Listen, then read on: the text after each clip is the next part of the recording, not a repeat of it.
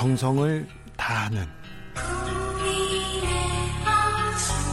국민의 방송. KBS 주진우 라이브. 그냥 그렇다고요.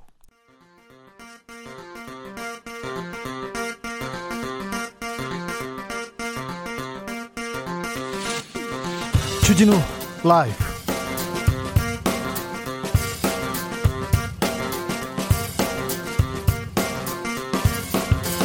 2020년 6월 17일 수요일입니다. 안녕하십니까. 주진우입니다. 어제 북한이 남북 공동 연락 사무소를 폭파하고 오늘은 금강산 개성공단 그리고 비무장지대 군부대를 다시 주둔시키겠다고 발표했습니다. 김여정 제1부부장의 말폭탄도 계속됐습니다. 그러자 청와대는 더 이상 감내하지 않겠다고 강하게 비판했습니다. 김현철 통일부 장관은 오늘 사의를 표명했는데요. 급박하게 돌아가는 남북 상황 송영길 국회 외통위원장에게 들어보겠습니다. 이번 남북 갈등의 시작은 2주 전 대북 전단입니다. 북한은 전단 살표에 대해서 판문점 선언 위반이라고 했고 통일부는 법으로 금지하겠다고 했습니다. 그러자 한 보수 신문이 대북 전단을 법으로 금지하는 건 표현의 자유를 침해하는 것이다. 이렇게 말합니다. 그런데 이 신문 2014년 박근혜 정부 때는 완전히 다른 목소리를 냈는데요. 대북 전단을 바라보는 보수 신문의 논조 어떻게 달라졌는지 주필에서 짚어봅니다.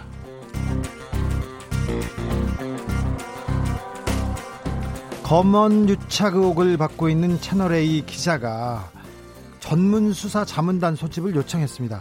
검찰 수사를 못 믿겠으니 외부 인사들에게 기소 여부 판단을 맡기겠다는 건데요. 이거 이재용 삼성전자 부회장 사건하고 약간 다릅니다. 수사심의위원하고 비슷해 보이지만 다릅니다. 이 문제 법조계에서는 어떻게 보고 있는지 재판 5분 전에서 짚어보겠습니다. 나비처럼 날아 벌처럼 쏜다. 여기는 주진우 라이브입니다.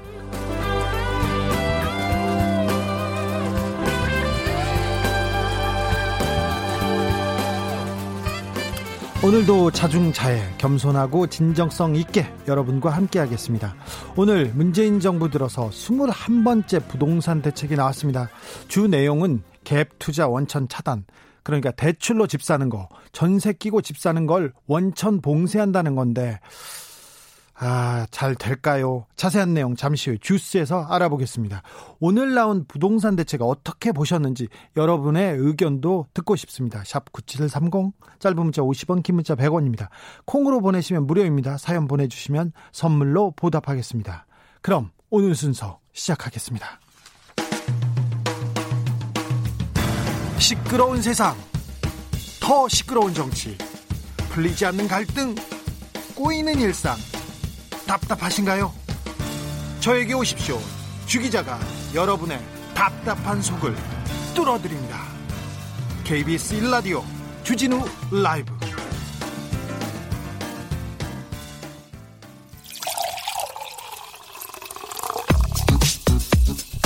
진짜 중요한 뉴스만 쭉 뽑아냈습니다. 주 라이브가 뽑은 오늘의 뉴스 주스 시사인 임지영 기자 안녕하세요. 네, 안녕하세요. 잘 지내셨고요? 네, 잘 지냈습니다. 오랜만에 뵙습니다. 어떻게 지내셨어요? 네, 더워서요. 예. 계속 예. 그냥 그 더위를 식히고 있, 아이는, 중입니다. 아이는 학교를 계속 가고 있습니까? 매일 네. 갑니까? 아, 사실 등교는 일주일에 한 번인데요. 예. 매일 돌봄 교실 가고 있습니다. 아, 그래요. 등교는 일주일에 한 번입니까? 예, 이 그 학교가 학교마다 다른데 저희 아이 학교는 예. 일주일에 한 번 등교 원칙을 하고 있습니다. 네. 제가 초등학생이었으면 엄청 신났을 거예요. 네, 그래서 애가 엄청 좋아해요. 학교 좋아하죠. 가는 걸. 네, 그, 그, 학교 1학년 일반인데요. 초등학교 1학년 일반인데 네. 1학년 일반으로 가는 걸 가장 좋아합니다. 아, 학교 가는 걸 좋아합니까? 저는 네네. 학교 안 가는 걸 좋아할 거라고 생각했는데. 네, 돌봄 교실 가는 건 별로 안 좋아하고요. 네. 1학년 일반 자기 반으로 가는 걸 좋아합니다. 아, 네. 빨리 학교 전 어, 전교생이 학교로 돌아갔으면 좋겠어요. 네. 음, 남북 공동 연락사무소 폭파. 아유, 폭풍이 큽니다. 네, 조금 전에 그 김현철 통일부 장관이 사의를 표하기도 했죠. 예. 그럼에도 북한의 추가 조치가 이어지고 있습니다. 어제 남북 합의로 지정된 그 비무장 지역에 군대를 투입할 수 있다고 예고를 했고요. 예. 오늘 북한 인민군 총참모부 대변인이 금강산 관광지구와 개성공단 또 비무장지대 내 감시초소에 군부대를 재주둔시키겠다고 발표했습니다. 아이고 저희 그 합의로 지금 다 군대를 군부대를 뺐는데 다시 넣겠다고 하네요. 네, 국방부가 그래서 오늘 그 실제 행동에 옮겨질 경우 북측은 반드시 그에 대한 대가를 치르게 될 거라고 경고를 하기도 했는데요. 또 그간의 남북 합의와 2018년 판문점 선언, 또 9.19 군사 합의에 정면으로 배치되는 각종 군사 행동 계획을 발표한 데 대해 깊은 우려를 표명한다. 이렇게 밝히기도 했습니다. 엄청난 역사적 진전이었죠. 판문점 선언 이후에 DMZ 내 감시 초소에서 군부대를 그냥 어, 다 그 철수시키겠다고 그런데 이제 다시 역행하고 있습니다. 네, 남북 두 정상이 손을 잡았던 장면 다들 기억하실 것 같아요. 예, 감동적이었죠. 예, 도보다리도 있었고요. 네, 2018년 4월 29일이었습니다. 남북 두 정상이 판문점 선언을 통해서 남북 공동 연락 사무소를 설치하고 또 핵 없는 한반도 실현, 연내 종전 선언 등을 천명했습니다. 네. 또 같은 해 9월에는 남북 간의 군사 분야 합의서가 작성됐고요. 비무장지대의 비무장화, 또 서해 평화 수역 조성, 군사 당국자 회담 정례화 등의 내용을 담고 있습니다. 그간의 성과가 하루아침에 수포로 돌아간 것 같아 안타깝습니다. 무력 충돌은 없다. 그래서 한반도에 전쟁은 더 이상 없다. 이런 얘기까지 나왔는데 다시 긴장에 한반도로 지금 돌아가고 있는 것 같아서 걱정이 큽니다. 근데 오늘 조선중앙통신에서 우리 측에서 특사 파견, 파견 요청을 한 거를 거부했다고 발표했어요. 특사 파견 이거 굉장히 조심스럽게 비밀리에 하는 건데 일부러 공개했어요? 네, 보통은 비공개하죠. 그 지난 15일에 남한이 특사 파견을 요청했으나 김여정 노동당 제1부 부장이 이를 불허했다는 내용으로 조선중앙통신이 오늘 보도를 했습니다. 예, 바로 그랬네요. 네, 보도에 따르면 문재인 대통령이 특사로 정의용 국가안보실장과 서훈 국가정보원장을 파견하겠다고 북측에 제안을 했는데요. 김여정 제1부 부장이 이를 불허했다는 내용입니다. 네. 근데 조선중앙통신이나 노동신문 보도를 접할 때 좀 주목해야 될 점이 있는데요. 여러분들도 다 보셨겠지만 굉장히 그 특유의 과장 발언 또 거센 발언이 강합니다. 세요. 네. 네, 좀 거칠고요. 그리고 아, 굉장히 그 부풀려서 얘기합니다. 네, 그런데 잘 보면 그 안에 또 맥락과 함의가 있습니다. 네. 이번에도 김 부부장이 거친 언사로 거부 의사를 밝히긴 했는데 그 발언 가운데 남조선 당국의 올바른 실천을 촉구한 내용이 있습니다. 아, 그러면서도 거칠게 네. 얘기하면서도 올바른 시절 남조선 당국 좀 똑바로 해라 열심히 해라 이런 얘기가 있네요. 네, 그 삐라 살포 금지 법안 같은 실질적인 제도적 보완뿐만이 아니라 그러니까 한국이 미국을 좀 움직여서 실질적인 경제 제재 완화 조치를 마련한 뒤에야 대화하겠다는 뜻으로 풀이가 됩니다. 예. 아무튼 어, 명확한 명 올바른 실천 그러니까 아, 북을 위해서 뭘 할 건지 명확한 해법을 가지고 얘기해라 이런 식으로 들리기도 합니다. 저는 그렇게 해석되는데 미국을 설득해라 이렇게도 보이고요. 네, 그 보통 특사 파견 논의가 말씀하신 것처럼 물밑으로 진행이 되죠. 또 성사되지 않으면 서로 과정을 밝히지 않는데요. 북한이 네. 이 과정을 공개적으로 밝혔다는 건 당분간 우리와 대화할 뜻이 없다는 것으로 보입니다. 네. 네. 그동안 북한의 대응 방식을 보면 이렇게 특사 논의를 공개하는 건 역시 벼랑 끝 전술 가운데 하나로 보이고요. 청와대는 이 공개한 것에 대해서 전례 없는 비상식적인 행위라고 비판했습니다. 네. 김현철 통일부 장관 사의를 표했는데 어, 북한에서 계속해서 정의용 국가안보실장과 서훈 국정원장이 그 어, 해법을 잘 못 내놓는다고 이렇게 비난했어요. 그리고 뒤, 그 뒤에서는 더 많이 했고요. 그래서 근데 이분들이 특사로 특사로 간다고 했는데 바로 단칼에 거부했군요. 개성 남북 연락사무소 폭파 소식에 대해서 해외도 뜨겁게 반응하고 있죠. 네, 각국 반응 좀 소개해 드리려고 하는데요. 자오리젠 중국 외교부 대변인이 어제 기자회견에서 북한과 한국은 같은 민족이다 이러면서 중국은 이웃 국가로서 한반도의 평화와 안정 유지를 일관되게 희망한다 이렇게 밝혔습니다. 네. 또 아베 신조 일본 총리도 남북 관계가 더 긴장되지 않기를 바란다. 한국 및 미국과 긴밀히 협력하면서 대응해 나갈 거라고 말했다고 교도통신이 전했습니다. 러시아는 뭐라고 합니까? 네, 드미트리 페스코프 러시아 크렘린궁 대변인은 한반도 상황을 우려하고 있다. 모든 당사자의 자제를 촉구한다고 밝혔습니다. 네. 미국 언론들도 이게 저 대서특필했죠? 네, AP통신의 보도입니다. 미국이 이끄는 그 대북 제재로 한국이 남북 경제 협력을 재개하지 못하는 것에 북한이 좌절감을 표시해 왔다고 전했고요. 또 뉴욕타임스는 북한이 한국에 대한 불만을 극적인 방법으로 표시했다고 보도했습니다. 로이백님이 올바른 실천을 원하면 한, 한 라인으로 요청을 해야 할 거 아니야. 이거사, 으휴, 이렇게 얘기하는데, 맞아요. 그런데 많이 좀 화나 있고 삐져 있어요. 그래서 지금 얘기 전화 안 받는, 흥, 나 전화 안 받아. 이렇게 지금 한 상태입니다. 그래서 다른 사람을 보낼게 좀 얘기 좀 하자. 그것도 흥, 싫어. 이렇게 하고 있는 상황입니다. 근데 싸우고, 저, 대결하고 이거는 해법이 안 돼요. 그러니까 아무튼 토라져서 지금 비상식적으로 나오더라도 어떻게든 달래서 가야 됩니다. 충돌은 안 됩니다. 표준호님이 부산은 지금 춥다 추워 이러 얘기를 했는데 부산에 비 오나요? 아, 날씨는 잘 모르겠는데요. 네. 추울 정도인가요? 남쪽인데. 그러, 그러게요. 여기 더운데 엄청 더운데요. 그리고 전쟁 위험 때문에 더운가 이, 그 추운가 이런 아, 은유적인 비유일 수도 있겠네요. 아니야 추울 수도 있어요. 아, 부산은요. 네. 네. 네. 그럴까요? 어, 코로나 소식으로 갈까요? 네, 코로나 상황 말씀드릴게요. 17일 0시 기준 국내 확진자가 43명 늘었습니다. 31명이 지역사회 발생이고요. 12명이 해외 유입입니다. 예. 서울 12명, 경기도 11명, 인천 2명으로 24명이 수도권 지역에서 감염이 됐고요. 수도권 그리고 고령자 걱정이죠? 네, 대전이 5명, 충남 1명인데요. 특히 대전 지역의 확산 양상이 심상치 않습니다. 대전시의 별도 집계에 따르면 어제 하루에만 모두 9명의 확진자가 발생했고요. 오늘 4명이 추가로 발생하는 등 빠르게 번지고 있습니다. 왜 그러죠? 대전이? 서구 갈마동에 거주하는 그 목사 부부가 확진 판정을 받았고 또 다른 60대 확진자가 다단계 판매 시설을 방문해서 방역 당국을 긴장시키고 있는데요. 여기서 교회 또 그 다단계 판매 시설은 집단 감염의 경로가 되기도 하잖아요. 네. 네, 그렇습니다. 그리고 세종 하이텍고 교직원도 확진 판정을 받아서 대전시는 오늘부터 등교 수업을 중단하고 원격 수업 체제로 전환했습니다. 중국이 다시 걱정입니다. 베이징이 특별히 특별히 눈에 띕니다. 네, 어제 중국에서만 44명의 신규 확진자가 나왔는데 베이징에서만 31명입니다. 네. 엿새 만에 베이징에서 누적 137명의 확진자가 발생한 건데요. 그 발생지는 대형 농수산물 시장인 신파디 도매 시장입니다. 예.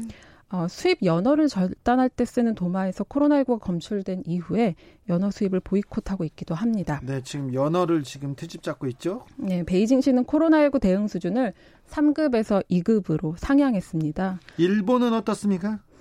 네, 일본은 그 연속 70명대의 확 70명대의 확진자를 기록했었죠. 이틀 연속이었는데 어제 43명으로 좀 줄었습니다.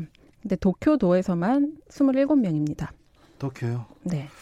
도쿄가 걱정이네요. 도쿄는 제1리그도 시작한다고 했는데 네, 또이 와중에 일본 제1리그가 7월에 개막을 하는데요. 무관중일 예정입니다.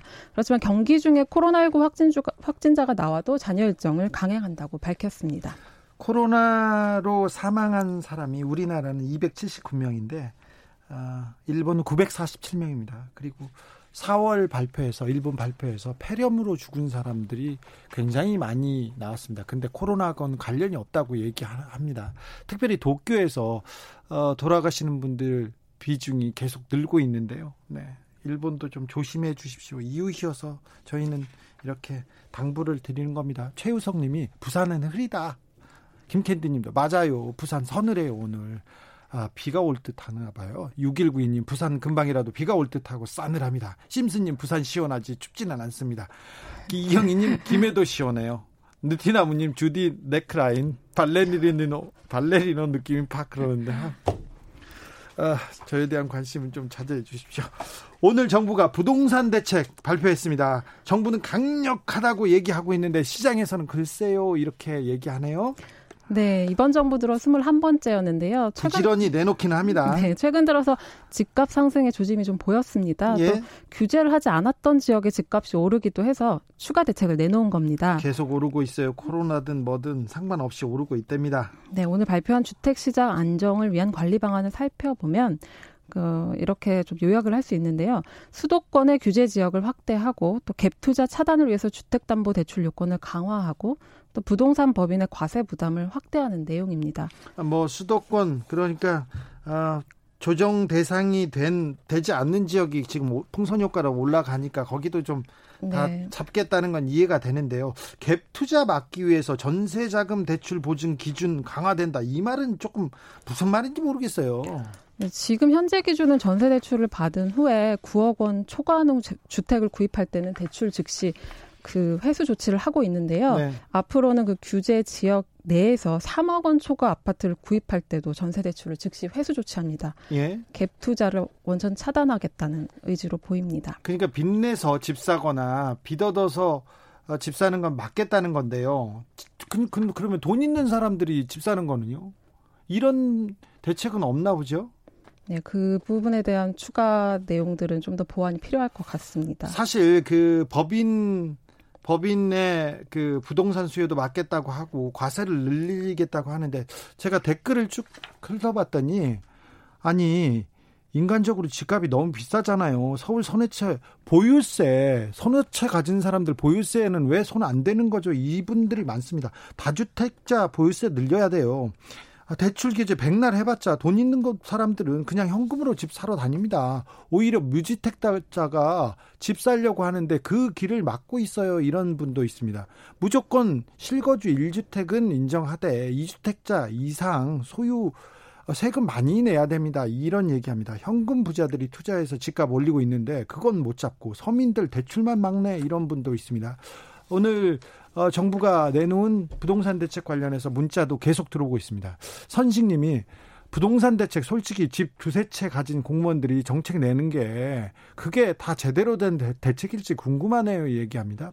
8748님 전세 끼고 집 산 사람들 오늘부터가 아니라 먼저 사놓은 사람들도 모두 모두 다 전수조사해서 강력한 처벌해야 됩니다. 6847님 세상이 이제 임대 시대로 가야 될 듯 작은 평수 많이 공급해야 할 듯 합니다. 2456님, 무주택으로 20년 살다가 분양 전환을 앞둔 공공임대 아파트에 살고 있는데 대출이 제한된다고 하냐. 앞으로 걱정입니다. 다시 집 없는 서민으로 돌아가야 하나 봅니다. 이렇게 합니다. 그리고 대책이 이 정도는 너무 약하다는 분들이 지금 많아요. 그래서 정부가 이 부분에 대해서도 조금 어, 좀 대비를 해야 될 것 같습니다. 건국대에서 시작된 대학 등록금 반환 요구 교육부가 대책을 마련하기로 했습니다. 네, 어제였죠. 교육부가 그 등록금 지원과 관련된 여러 가지 구체안을 검토할 거라고 밝혔습니다. 이제서야 발표했어요. 이제서야. 네, 논의가 이뤄지면 별도로 발표하겠다고 말한 건데요. 구체적인 네. 방안은 아니지만 어쨌든 교육부가 대학생 등록금 지원 방침을 밝힌 게 이게 처음입니다. 네, 건국대에서 또 얘기했고요. 네, 배경으로 정세균 국무총리의 발언이 꼽히는데요. 네. 정 총리는 지난 11일 청년들과 진행한 모교 대화에서 등록금 직접 지원의 필요성에 공감한 바 있습니다. 예. 또 앞서 교육부는 3차 추경안을 편성하면서 코로나19 대학 지원금 명목으로 1,951억 원을 반영했는데요. 기획재정부의 반대로 무산됐습니다. 1,951억 원이요? 네. 당시 교육부는 대학생에게 1인당 10만 원 정도를 국비로 지급하고 또 대학이 매칭 펀드로 10만 원 정도를 지급하는 방안을 검토했다고 합니다. 그러니까 정부에서 10만 원, 대학이 10만 그렇죠. 원 이렇게 네. 얘기했네요. 네, 이런 방안을 토대로 좀 유출을 해보면 교육부가 관련 예산을 편성해서 1학기에 등록금을 낸 학생에게는 현금을 지급하거나 또 대학에 돈을 지급해서 2학기 등록금 일부를 감면하도록 하는 방안이 추진될 것 같습니다. 네. 10만 원씩이요. 10만 원씩. 어, 대학이 부자라는 얘기 했는데 대학의 적립금이 네. 10조 원 가량 쌓여 있습니다. 어, 서울에 있는 대학들 있지 않습니까? 사립대학교 7천억 원, 6천억 원, 5천억 원 이렇게 쌓여 있는 대학이 많습니다. 그리고 원서 장사 장사라고 하면 안 되겠지만 장사죠. 장사 장사 일 많이 합니다. 장사 많이 합니다. 대학에서. 그래서 버는 돈이 한 번 원서철, 원서 접수비로 100억, 200억, 300억 이렇게 버는 대학도 많습니다. 그런데 돈 많은데 어, 전 학생들한테 돈을 다 주는 게 1951억 원이래요. 정부에서 주면 네. 학교에서 10조 원이 쌓여 있어요. 10조 원이. 아, 대학은 대학은 학생들 생각을 이번에는 조금 해 주셨으면 합니다. 이번에는요. 제발이요. 음. 독성 화학 물질이 포함된 가습기 살균제 사건 기억하시죠? 아, 가슴 아픕니다. 그런데 기업에 부과해야 할 피해 분담금을 환경부가 면제해 줬다고 합니다. 맞습니까? 네, 환경부가 과거 가습기 살균제 제조업체 46곳을 조사했습니다. 네. 그중에 18곳에 모두 1250억 원의 피해 분담금을 부과하고 28곳은 면제를 해줬습니다. 면제해줘요? 네, 그 가습기 살균제 사건과 4.16 세월호 참사 특별조사위원회가 어제 기자회견을 열었는데요. 네. 환경부의 부실 조사로 면제를 받은 기업이 있다고 밝혔습니다. 네. 조사 결과를 보면 환경부는 다른 회사 제품 성분표를 잘못 옮겨 적어서 피해 분담금을 내야 할 업체에 면제부를 줬다는 겁니다. 예. 그러니까 독성 화학 물질이 포함됐다는 사업주의 진술을 받고도 추가 조사를 하지 않거나 또 기업이 성분 자료를 제출하지 않은 경우도 있었다고 합니다. 네. 가습기 살균제 사건 기업에서 만들어요. 기업에서 만들면 어, 보고서는 대학 교수들이 돈 받고 기업에 맞게 그냥 독성 들어가도 상관없습니다. 그냥 그렇게 보고서를 만듭니다. 환경부에서 도장을 찍어줘요 그런 거. 네. 그 사람들이 도장 찍어줘서 이 살균제 나온 거 아닙니까? 그래서 이분들이 면제해줬겠죠. 관련 있겠죠. 감사해야죠. 이런 분들 환경부 공무원들 이런 분들 그대로 있어요. 잘 있습니다. 4대강에 찬성하고 맨 앞장섰던 공무원분들 아직 잘 있습니다. 요직에 있습니다. 장관님 이것도 좀 신경 써 주십시오. 아동 성착취 사이트 웰컴 투 비디오 이게 전 세계에서 가장 큰 가장 많은 비디오 성착취 동영상을 가지고 있었답니다. 운영자인 손정우 씨 범죄 인도 인 심사가 있었는데 결정이 또 미뤄졌습니다. 네, 어제 보도가 좀 됐었는데요. 서울 고법 고법 형사 20부가 어제 그 손정우 씨에 대한 범죄인 인도 심사 2차 신문 기일을 열었습니다. 예? 손 씨가 직접 참여해가지고 최후 변론을 듣기도 했는데요. 눈물로 호소했다죠? 네, 손 씨는 대한민국에서 다시 처벌받을 수 있다면 어떤 중형이든 다시 받고 싶다라고 네. 말했습니다. 원래 이날 손 씨의 인도 여부가 결정될 예정이었는데요. 재판부는 검찰과 범죄인 측이 제출한 자료의 양이 상당하고 쟁점도 많아서 그러기 어렵게 됐다고 밝혔습니다. 예. 그래서 7월 6일에 한 차례 더 신문 기일을 열어서 인도 여부를 결정하기로 했습니다. 예. 네, 손정우 씨는 성착취 광고하고 자금 세탁 같은 그 9건의 혐의로 기소됐고 미국 연방 대배심이 손 씨 송환을 요구하고 있는데요. 법무부가 자금 세탁 부분에 한해서 인도 절차를 진행하기로 한 바 있습니다. 네. 네, 한국 재판부가 미국 송환을 결정하고 법무부 장관이 승인하면 한 달 내 미국에 송환됩니다. 네. 미국 감옥 가면 무서워서 지금 이분이 그런 겁니다. 근데 외국에다 불법 사이트 사이트 놓고 그 성착취 동영상 하거나 포르노 사이트 만드는 사람, 도박 사이트 만드는 사람 미국 감옥 갈 수 있다는 것도 좀 유념하세요. 돈 돈 하지 마시고 미국으로 끌려갈 수 있습니다. 진짜 무서울 거리요. 여기까지 들을까요? 주스 임지영 기자 감사합니다. 네, 감사합니다. 교통정보센터로 가겠습니다. 김한나 씨. 주진우 라이브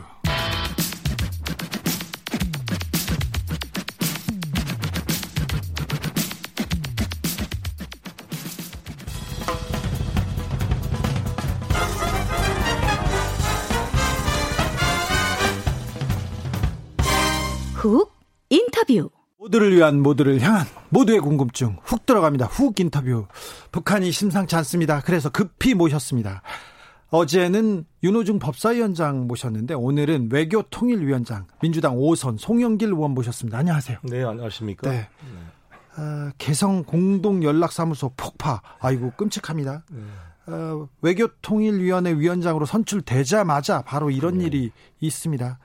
어, 북한의 속내는 뭐라고 생각하십니까? 속내를 말하는 것은 상당히 조심스럽고요. 일단 북이 공식적으로 표명한 그 언급에 대해서 일단 집중해서 이해할 수밖에 없다고 생각합니다. 언급도 상당히 거칠어요. 그렇습니다. 이게 좀 그 어떻게 보면 청와대에서도 발표를 했지만 좀 무리하다. 예. 아, 이런 지적이 나옵니다. 사실 예. 우리가 대북 전단지 저도 내용을 봤는데 그쪽에서는 상당히 열받을 만해요. 예. 아, 아주 질이 조악하고 내용도 예, 뭐 그렇게 자극적으로 아, 보내잖아요. 예. 그러니까 근데 이런 그것은 우리 정부의 의지도 아니고 우리 정부의 뜻도 아니고 우리는 막으려고 했지만 왜 제대로 못 막았냐에 대해서는 약간 우리도 어, 체크해볼 부분이 있습니다. 네. 그런데 이제 북에서 공식 일반 뭐 통신도 아니고 북의 정부 당국자가 아, 이렇게 우리 대한민국 대통령을 이렇게 폄훼하는 말을 한 것은 적절치 않다고 생각합니다. 그리고 김혜정 부부장이 우리의 최고 전업인 위원장에 대해서 모독을 했다. 네. 아, 전 인민에 대한 모독이다 이렇게 말했으면 우리 대한민국 국민이 선출한 우리의 대통령에 대해서 대한민국을 대표하는 국가 원수인데 이에 대한 존중도 당연히 필요하고 우리가 요구해야 된다 이렇게 생각합니다. 네. 아니 김정은 위원장도 그렇고 김여정 부부장도 그렇고 어, 대통령한테 굉장히 깍듯하게 예의를 지켜서 깜짝 놀랐는데 아유 예의 바른 사람들일세 이렇게 생각했는데 음. 이번에는 굉장히 좀 거칠고 예의 없이 좀 행동하고 있습니다. 어, 폭파 어, 좀 충격적인데요. 다음 군사 행동이 걱정됩니다. 네. 우려되죠. 뭐 어떻게 할 것 같아요? 뭐 지, 금 뭐 군 이제 참모장에 위탁을 해서 거기서 발표한 내용은 개성 지역에 다시 군이 들어오고 금강산 지역, 그다음에 GP 복원, 그다음에 서해 오도 지역의 해안보 개문 뭐 이런 것들 아니겠습니까? 예. 이게 다 9.19 군사 합의하고는 좀 저촉되는 내용들인데 그런 것 같아요. 저, 저는 북의 의도는 그동안 자기들이 이제 항상 북측 사람들 만나보면 이 개성공단과 금강산 관광을 예. 김정일 위원장의 결단으로 특혜를 준 거잖아요. 어떤 면에서. 우리 남쪽 기업에 대해서 100달러도 안 되는 임금에 15만 원, 평당 15만 원 정도 됐어요. 예. 땅값이. 예, 그때요. 예. 그렇게 정말 저렴하게 공급을 해서 대한민국 중소기업에게 도움을 준 건데 이것을 맨날 퍼주기다라고 이게 비난을 하고 예. 또 건너더면 문 닫아버리고 그다음에 예.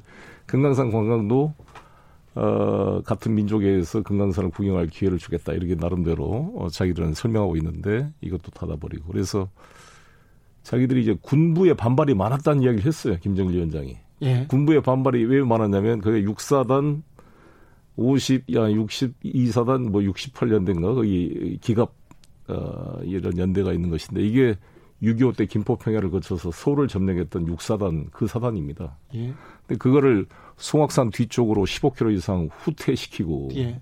또 장전항도도 뒤로 후퇴시켰는데 그런 군부의 반발을 무릅쓰고 결단을 해서 한 것에 대해서 잘 이 남쪽이 이 이제 고맙다는 생각 안 하고 맨날 포지기로 공격하니까. 네. 그리고 이제 이미 문이 닫혀서 4년 동안 방치돼 있잖아요. 예. 개성단도. 그러니까 개성단이나 금강산이나 금강산 철거해, 철거해 버리겠다 한번 얘기했죠. 예, 이야기했고. 네. 왜냐하면 거기 갈마 비행장하고 그쪽에 마식령 스키장에서 이렇게 관광 지역으로 만 안산, 원산까지 이렇게 만들려는 계획을 가지고 있는데 이게 현대 이제 그 아산에 그 건물이 있으니까 예. 그것도 이제 임시 건물이라 날, 날고 보이 흉물스럽다고 네, 흉물스러우니까 예. 다 치워버려라 이런 일이 나온 거죠. 네. 아 근데 흉물스럽다 다 치워라. 저기 그 그러니까 개성 개성 이번에서 이번에 일이 있었고 금강산 뭘 또 폭파하고 막 그러는 거 아닌가 걱정됩니다. 글쎄 또 뭔가 좋지 그 행동이 우려되고 있습니다. 어제 그 외교통일위원회 처음으로 열었죠 네네. 회의를요. 네네. 어떤 얘기 오갔습니까 현안에 대해서? 주로 왜 판문점 선언에서 합의했던 그 대북 전단 살포 금지 예. 예, 그것을 현행 법으로도 단속할 수가 있을 텐데 왜 그냥 제, 제대로 못했냐 그 부분이 많이 좀 질문이 있었습니다. 김현철 통일부 장관이 갑자기 그 급하게 회의 중에 돌아갔죠. 이 폭파 사고 때문에? 네, 중간에 제가 보고를 받고 스톱을 시키고 빨리 가서 아, 상황을 파악이라고 보냈습니다. 그때는 다른 얘기는 안 했습니까? 다른 얘기는 안 하고 사의를 표명한다던가. 그런 얘기 없었습니다. 없었습니까? 네. 통일부가 문제가 아니잖아요. 사실은 청와대 외교안보 팀에서 팀에서 어떻게 좀 그 지시를 주니까 통일부에서 잘 못하고 자주적으로 못한 거 아니에요, 사실은. 미국 눈치 보다가 통일부도 부족한 점이 있었죠. 근데 통일부만의 문제라고는 하기는 어려운 면이 있겠죠. 그렇죠. 예. 네. 통일부나 다른 사람들은 좀 자주적으로 그, 그 안보리의 제재가 있더라도 그래도 우리가 좀 우리 민족끼리 좀 하자.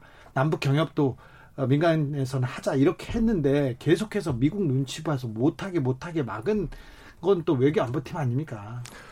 그러니까 우리나라 역사를 보면은 보수 진보를 떠나서 이승만 대통령이 사실 미국과 갈등이 많았어요. 예. 어, 뭐 신탁 통치 때부터 시작해서 방공포로 석방이라든지 뭐 한미 상호 방위 조약 그다음에 휴전 협정 이런 데서 아무튼 곳곳에서 부딪혔습니다. 예. 근데 자기의 의지를 가지고 일방적으로 방공포를 석방시킨다든지 이걸 통해서 오히려 미국을 관, 어, 굴복시켰는데 미국이 한때 이승만 제거 작전을 생각할 정도로 말을 안 들었거든요. 아, 그래요? 그 대단한 배짱이었죠 이승만 같은 경우에. 네. 박정희 대통령도 마찬가지잖아. 어? 자주국방. 네. 미군 철수하려면 해라. 핵무기 개발하겠다. 자주국방 하겠다. 어떤 나름대로의 그 자주적인 공간을 열어보려고 노력했습니다. 김대중 대통령도 조지 부시 대통령의 어떤 그런 노무현 대통령 때도 마찬가지고 이라크 네. 전그 상황에서 전쟁을 막기 위해 온몸으로 뛰었고요. 문재인 대통령도 사실 되자마자 핵실험이 있었고 어 화성 15 발사가 있었지 않았습니까? 그러나 평창 올림픽을 통해 이걸 뚫어냈는데 이러한 대통령들의 의지를 제대로 우리 참모진들이 뒷받침하고 있지 못하는 거 아니냐 이런 지적이 있어 왔습니다. 네. 중국과 러시아의 반응은 좀 어떻습니까? 러시아는 또 특별히 또 저기 위원장님이 잘 아는 아는 분야고 푸틴 대통령하고는 또 친구고 막 그러잖아요. 중국 러시아는 지난번에 그 유엔 안보리의 대북 제재 결의 완화를 주장했습니다. 예. 뭐 특히 푸틴 대통령 최근에 코로나 상황에 맞이해서 코로나로 고통을 받고 있는 이란에 대한 제재. 그러니까 이 코로나 상황에서 이 코로나를 구제하기 위한 의료기구나 의료품 제공 같은 분야는 제재 예외로 해야 된다. 인도적이네요, 상당히. 예, 상당히 그런 주장을 했는데, 아, 그거 뭐, 잘 안 되고 있는 것 같아요. 그래서 특히 이란 같은 경우도 우리 이란 석유 대금을 우리가 한 7조 원을 우리 은행과 IBK가 가지고 있는데, 그걸 이란이 쓰고 있지를 못합니다. 그래요? 그 이란 돈이 우리나라 은행에 묶여 있어요. 미국이 지금 제재를 하고 있기 때문에. 네. 미국이요? 모든 게 다 미국으로 통하는데. 네. 이제 가장 아쉬운 게 이게 있어요. 이제 통일부에서 제가 아쉬웠던 거는 무슨 조명균 장관 때 있었던 일입니다만 개성공단 기업인들이 개성공단을 한번 방문하고 싶다고 어 아홉 번 신청을 했습니다. 예. 그 아홉 번 중에 다섯 번이 우리 문재인 정부 때 신청한 거예요. 예. 한번 방북하게 해달라고. 네. 그때 했으면 북에서는 오케이 했을 텐데 미국 눈치 보느라고 그거를 허락을 못 했어요. 예. 그래도 마지막에 아홉 번째 하니까 북한에서 거절했어요. 성질 나가지고. 네. 참 이런 게 아마 그때는 이제 우리 정부도 2019년 2월 하노이 회담이 성공할 걸로 기대를 해서 미국의 심기를 건드리지 말자 해서 지나치게 워킹 그룹에 의존하면서 우리 자주적인 남북 관계의 이 교류를 너무 제한한 그런 아쉬움이 있었습니다. 하노이에서 노딜로 실패했을 때 그 다음부터는 우리가 좀 돌파구를 열었어야 예, 예, 되는데 맞습니다. 그때 좀 너무 소극적이었다. 근데 올해 신년사에서 문재인 대통령이 그래 이번에는 자주적으로 이번에는 우리가 좀 하겠다는 의지를 막 보였어요. 네. 근데 왜 그렇게 안 됐죠? 글쎄요. 아무래도 그런 대통령의 철학과 의지를 집행하고 관찰할 만한 좀 음? 임동원 장관 같은 그런 분, 예. 아, 좀 에곤 바흐 같은 좀 그런 참모가 오셨던 게 아닌가 생각합니다. 여기 저기 개성공단 이렇게 배지 달았는데 네 그건 달고 있습니다. 무슨 배지예요? 팔아요? 어디서? 개성공단 뭐 기업인들한테 받았습니다. 기업인들이 네. 아 개성공단을 좀 살려달라. 네 살려달라. 네. 요즘에 사실 계모한테 학대받아가지고 가방에서 이렇게 죽은 아이를 보고 모두가 마음이 아팠는데 네. 개성공단 기업인들이 저한테 와서 그래요. 이 개성공단 생모가 이 김대중 노무현 정부 때 생긴 출산한 일종의 아들 같은 존재인데 이게 지금 계모한테 맞아 죽게 생겼다. 이거 왜 이거 안 살려주냐라고 지금 하소연하고 있는데 예. 참 마음이 아픕니다. 예. 개성공단은 좀 열었으면 그리고 금강산 관광은 조금 재기했으면 하는 게 좀 국민들의 바람인데. 그랬어요. 우리 2019년 신년사의 김정은 위원장이 조건 없이 열겠다고 얘기했습니다. 무료라도 꼭 돈 때문에 제재 대상이라고 한다면 돈 안 받고도 열 수 있겠다 이런 의사가 내포돼 있는 거 그때는 아닙니까? 민간 차원에서 그냥 관광 가는 건 막지 않겠다고 했는데 그러니까 그때도 개별 그렇게 조건 없이 열겠다 그랬을 때 우리가 좀 더 적극적으로 그 반응을 해서 개별 관광 같은 걸 추진했으면 예. 음. 유엔 제재 대상도 아니잖아요. 예. bulk of cash가 현금 다발이 가는 것은 유엔 제재 결의 대상이라면 북에서 조건 없이 하겠다 그랬으니까 충분히 그거는 협의가 가능한 문제거든요. 네. 영어, 영어에 그렇게 강하지 않으신 분이 갑자기 영어를 쓰셔가지고 제가 좀 당황했습니다. 아, 죄송합니다. 네. 어, 오늘 김연철 장관께서 남북관계 악화에 대해서 개인적인 책임을 지겠다. 책임을 지겠다면서 사의 표명했어요. 이거는 어떻게 봐야 됩니까? 지금 이 좀 엄중한 시기인데 통일부 혼자만의 잘못도 아니지 않습니까? 그래요. 여러 가지 마음이 아픈데 과연 이 시기가 적절한 시기인가에 대한 고민이 있습니다. 네. 사실 뭔가 한다면 이제 어떤 극적인 전환의 계기가 될 때 해야 될 텐데 과연 지금 시기가 맞는 것인지에 대해서는 또 고민하시겠죠 청와대에서. 네. 네. 근데 참 어려운 시기에 외통위를 이끌게 됐네요. 그죠? 네, 그렇습니다. 예. 네.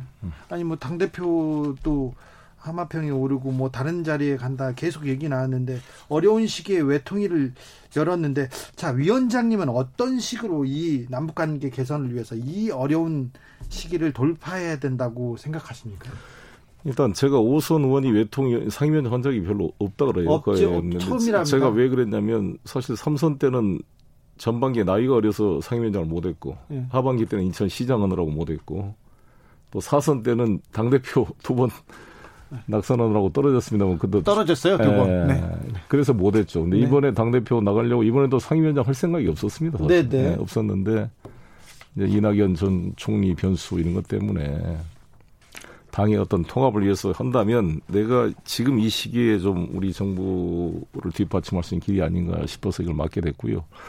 일단은 야당 의원님들을 빨리 설득해서 함께 하는 게 중요하고요. 예. 아, 그래서 야당 의원님들께서도 이 중요한 국가적인 지금 재난과 그 안팎을 어려운 시기에 밖에서 계속 인터뷰하지 마시고 다 외통위로 들어오셔가지고 하고 싶은 발언도 하고 같이 초당적으로 대처했으면 하는 바람을 가지고 있습니다. 지금 그 야당 의원들 미래통합당 의원들한테 빨리 상임위로 들어와서 얘기하자 힘을 모으자 얘기하고 계시죠? 네 하고 있습니다. 좀 네. 상황이 어떻습니까? 좀 들어오려고 합니까? 아무래도 좀 걱정은 하죠. 이제 좀 그런 분위기가 만들어지지 않겠는가. 왜냐하면 여론조사에 따르면 상임위 단독 구성에 대해서 찬성이 더 많잖아요. 네. 왜냐하면 네. 국민들은 상임위원장 자리 밖으로 싸움이 중요한 게 아니라 빨리 국가가 어려운데 와서 좀 일을 하는 게 그럼요. 중요하다고 보는 분들이 많은 것 같고 특히 대구 경북에서도 나는 지지가 높은 걸 보고 깜짝 놀랐습니다. 예. 어, 오늘 저기 북측에서 네. 음, 정의용 실장과 서훈 국정원장 특사 파견 제안을 거부한다고 음. 이렇게 보도했어요. 굳이 공개하는 또 저희는 뭘까요? 그만큼 이제 불신이 크다는 거 아니겠습니까? 예. 아, 아, 그러니까 너무 그게 쌓여가지고 사실상 이것은 공개하지 않는 게 서로 외교상 A 아닙니까? 예, 그러게요. 네, 네. 자, 북미 관계도 교착 상태인데 네. 미국에도 또 미국 정부에도 또 위원장님 아는 사람들도 많고 신뢰하는 그 라인들도 있고 그렇지 않습니까? 자, 북미 관계를 그 좀 돌파하려면은 우리는 어떻게 해야 됩니까? 일단 펠로시 의장을 비롯해서 미국 민주당 의원님들이나 공화당 의원님들 여야에 상관없이 북에 대해서 상당히 경직된 사고를 가진 의원님들이 많습니다. 예. 왜냐하면 한국에 와보신 의원들이 드물고 또 옛날 정보가 그대로 입력돼 있어서 그래서 지금 외교 활동을 강화시켜서 특히 또 민주당 쪽의 정권 교체 가능성도 염두에 두고 뭐 초당적으로 양당 주요 의원들과의 네트워크를 강화시키려고 그러고 어 이번에 공화당 상원의원과도 화상 어, 회의를 하기로 곧 일정을 잡고 있습니다. 네. 코로나 시대 때문에 지금 워싱턴에 가서 누구를 설득하고 얘기해야 되는데 지금 못 가고 지금 서면으로 일단 제가 토, 외통위원장 선임 인사 서한을 보내가지고 다 4대 강국 외교위원장들한테 보내려고 합니다. 네. 김경민 님이 이런 의견 주셨어요. 남북 관계는 쉽지 쉽게 되지 않는다. 음. 올라갔다 내려갔다 이러면서 끈기 있게 기다려야 합니다. 70년 세월이 쉽게 되겠어요. 힘을 냅시다 이렇게 얘기합니다. 이거 마지막으로 이 얘기 하겠습니다. 음. 주독 미군을 음. 감축하겠다고 트럼프 대통령이 발표를 했습니다. 음. 주한미군의 그 바로 영향을 미칠 거고요. 주한미군도 계속 네. 줄이겠다고 네. 생각할 거고요. 네. 방위비 분담금 이것도 다 외통위 산하에서 처리해야 될 일인 것 같습니다. 숙제가 네. 많네요. 이 문제는 어떻게 풀려고 하십니까? 일단 방위비 분담 문제는 저희들이 그 한 13% 인상안을 가지고 거의 합의가 돼서 예. 에스퍼 장관 뭐 폼피오 장관까지도 오케이 했다는데 트럼프 대통령이 지금 거절해서 교착 상태에 빠져 있는데요. 아, 저희들로서는 원칙을 지킬 수밖에 없는 입장이고 어, 저는 일관되게 오히려 임대료를 받아야 될 정도가 아니냐. 이, 계속 야, 이게 지금 그러니까 독일 전 독일 대사님이 뭐 독일 미군 감축 뭐 트럼프 대통령도 확인을 해주셨는데 독일하고 우리 경우는 전혀 다르다고 생각이 들고요. 아, 우리는 이미 뭐 국방비 지출이나 모든 게 미국이 말하는 기준을 이미 넘어선 입장으로 우리가 안보에 기여하고 있기 때문에 또 주한미군에 대해서도 엄청나게 뒷받침을 하고 있기 때문에 대상이 다르고 이걸 국방수권법에 따라서 2만 8,500명을 감축시키려면 미 의회 동의가 필요합니다. 트럼프 대통령이 일방적으로 할 수도 없어요. 네, 알겠습니다. 좀 미국 친구분들한테도 좀, 좀 강하게 좀 압박 좀 하세요. 제가 이명박 대통령 비자금 이렇게 쫓으러 다닐 때 그 위원장님께서 많은 미국 인맥들의 도움을 주셨어요. 근데 엄청난 사람들이 주변에 친구예요. 그 친구들을 좀 이용해가지고 좀 어, 지금 남북 관계 긴장 완화를 위해서 좀 애써 주십시오. 네, 알겠습니다. 어려울 때 외통위원장이 되셨습니다. 아무튼 고생이 많으신데 한, 제가 한 말씀만 드리면 예. 참제 아들이 이번에 군대를 제대했는데 사실 요즘에 코로나 때문에 우리 장병들이 숙, 외부 숙박도 못해요 외박도 못하고 다 되는데 또 이제 군사적 이제 긴장이 강화되면 우리 아들들이 정말 얼마나 초비상이 돼서 고생할까 싶으니까 외교가 실패하면 전쟁이 발생하거든요. 그러니까 외교와 정치가 먼저 돼서 우리 아이들이 다치지 않도록 남과 북이 아, 젊은 청년들이 또 연평해전처럼 우리 안병화 소령이나 여섯 명이 희생됐습니다. 네. 우리 인천 분들인데 이런 비극이 발생하지 않도록 정말 정치와 외교가 나서줘야 된다 이렇게 생각합니다. 네, 정치가 역할을 해주셔야 됩니다. 감사합니다. 지금까지 네. 송영길 국회 외통위원장이었습니다. 네, 감사합니다.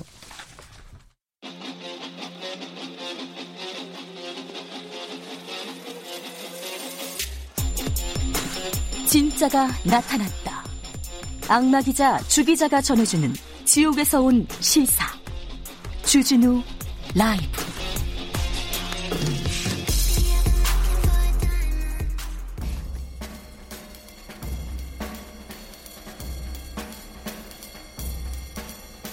느낌 가는 대로 그냥 고른 뉴스 여의도 주 필. 왜 성관계 안 나? 21살 어린 베트남 안의 폭행 벌금형 뉴시스 기사입니다. 50대 남성이 30대 베트남 국적 부인을 폭행했습니다. 성관계 거부한다는 이유로 턱을 가격했대요. 그래서 멍이 이만큼 들고 그랬습니다. 1심 법원에서 벌금형 100만 원을 선고했습니다. 어, 부인한테 폭행을 어, 가하는 경우가 있는데요. 이렇게 외국인 부인한테 많이 가한답니다. 그런데 벌금형 나오는 것도 쉽지 않은 일이었대요. 어, 댓글을 보니까 더 좀 가슴이 아프더라고요. 56살에 22살 어린 아내입니다. 아버지 뻘인데 그러시면 안 돼요. 이런 분도 있었고요. 국제 결혼을 신부 상품 고르듯 해서 데려온 뒤 돈 주고 샀으니까 내 거. 그러니까 맘대로 해도 돼. 이런 인식이 계속 지속되나 보다 이런 얘기했습니다. 그런데 저는요. 베트남 아내가 어, 관계를 안 해준다고 해서 일단 불륜을 의심하고 비방하고 베트남 것들은 다 저래 이런 얘기가 너무 마음이 아프더라고요. 그러시면 안 돼요, 절대. 안 됩니다, 그거.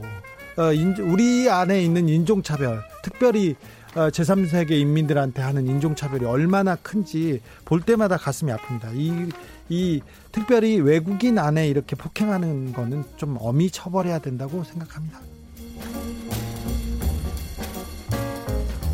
펠레 태영호 북한 연락사무소 폭파 힘들다 예측 또 실패 뉴시스 기사입니다. 음, 지난 15일 물리적으로 연락사무소 폭파하는 단계까지 가는 것은 대단히 힘들다고 하다 한다 이러면서 태영호 의원이 기자들한테 얘기했어요. 그런데 그 다음 날 폭파했습니다. 어, 태우 의원은 저기 김정은 위원장이 한 가지 분명한 건 스스로 일어서거나 걷지 못하는 상태다 이렇게 얘기했는데 멀쩡하게 계셨죠. 어, 태 의원님 국회의원입니다. 국민을 대표하는 자리지 도사 뽑은 거 아닙니다. 도사 아닙니다. 자꾸 아는 척 예측해서 맞추려고 안 하셔도 된다는 거좀 어, 유념해 주십시오. 성격이 불안정하면 곱창, 장어를 즐겨 먹는다. 헬스조선 기사입니다. 아, 이게 무슨 내용인지 모르겠어요. 성격이 불안정하면 곱창하고 장어를 즐겨 먹는다는데 저는 성격이 좀 불안정합니다. 정서도 불안하고요. 그런데 곱창 별로 안 좋아합니다. 장어도 별로 안 먹어요. 근데 여기서 기사에 여학생은 개방성 점수가 높았을 때 탄 생선과 고기 섭취가 약 다섯 배 높았다는 거예요. 아, 외향적인 성, 성격이 있으면 흡연도 4배 많았다 이런 얘기를 하는데 이게 무슨 말인지 잘 모르겠습니다. 남학생은 신경증 점수 그러니까 신경질을 조금 내, 내거나 약간 예민한 분은 콜레스테롤 함량이 높은 음식 섭취가 약 3배 많았다 이렇게 얘기하는데 댓글이 재밌습니다. 사망 장소 침대가 많아. 그러니까 침대가 위험하다는 연구 결과 발표. 기사 이렇게 나온 거랑 뭐가 달라요? 이렇게 얘기하는데 아, 네. 그렇게 보니까 또 그렇네요.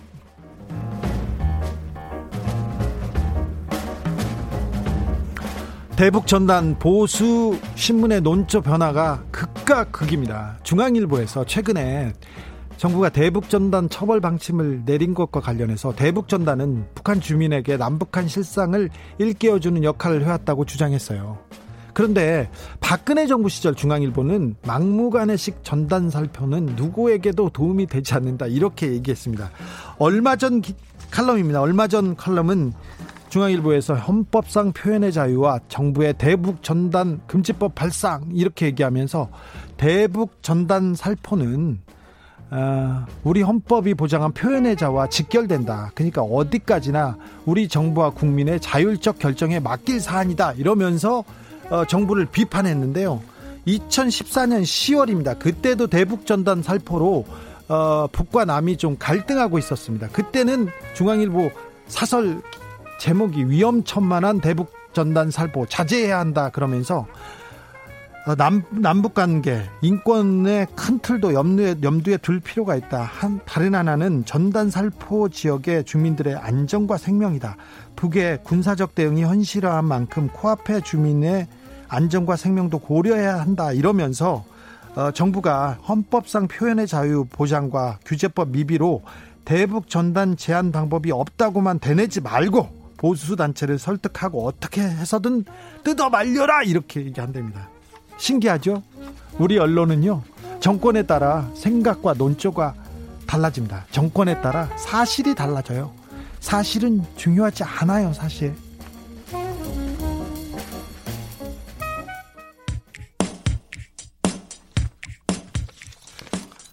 한영의 말도 안 돼 들으면서 주진우 라이브 1부 마무리하겠습니다.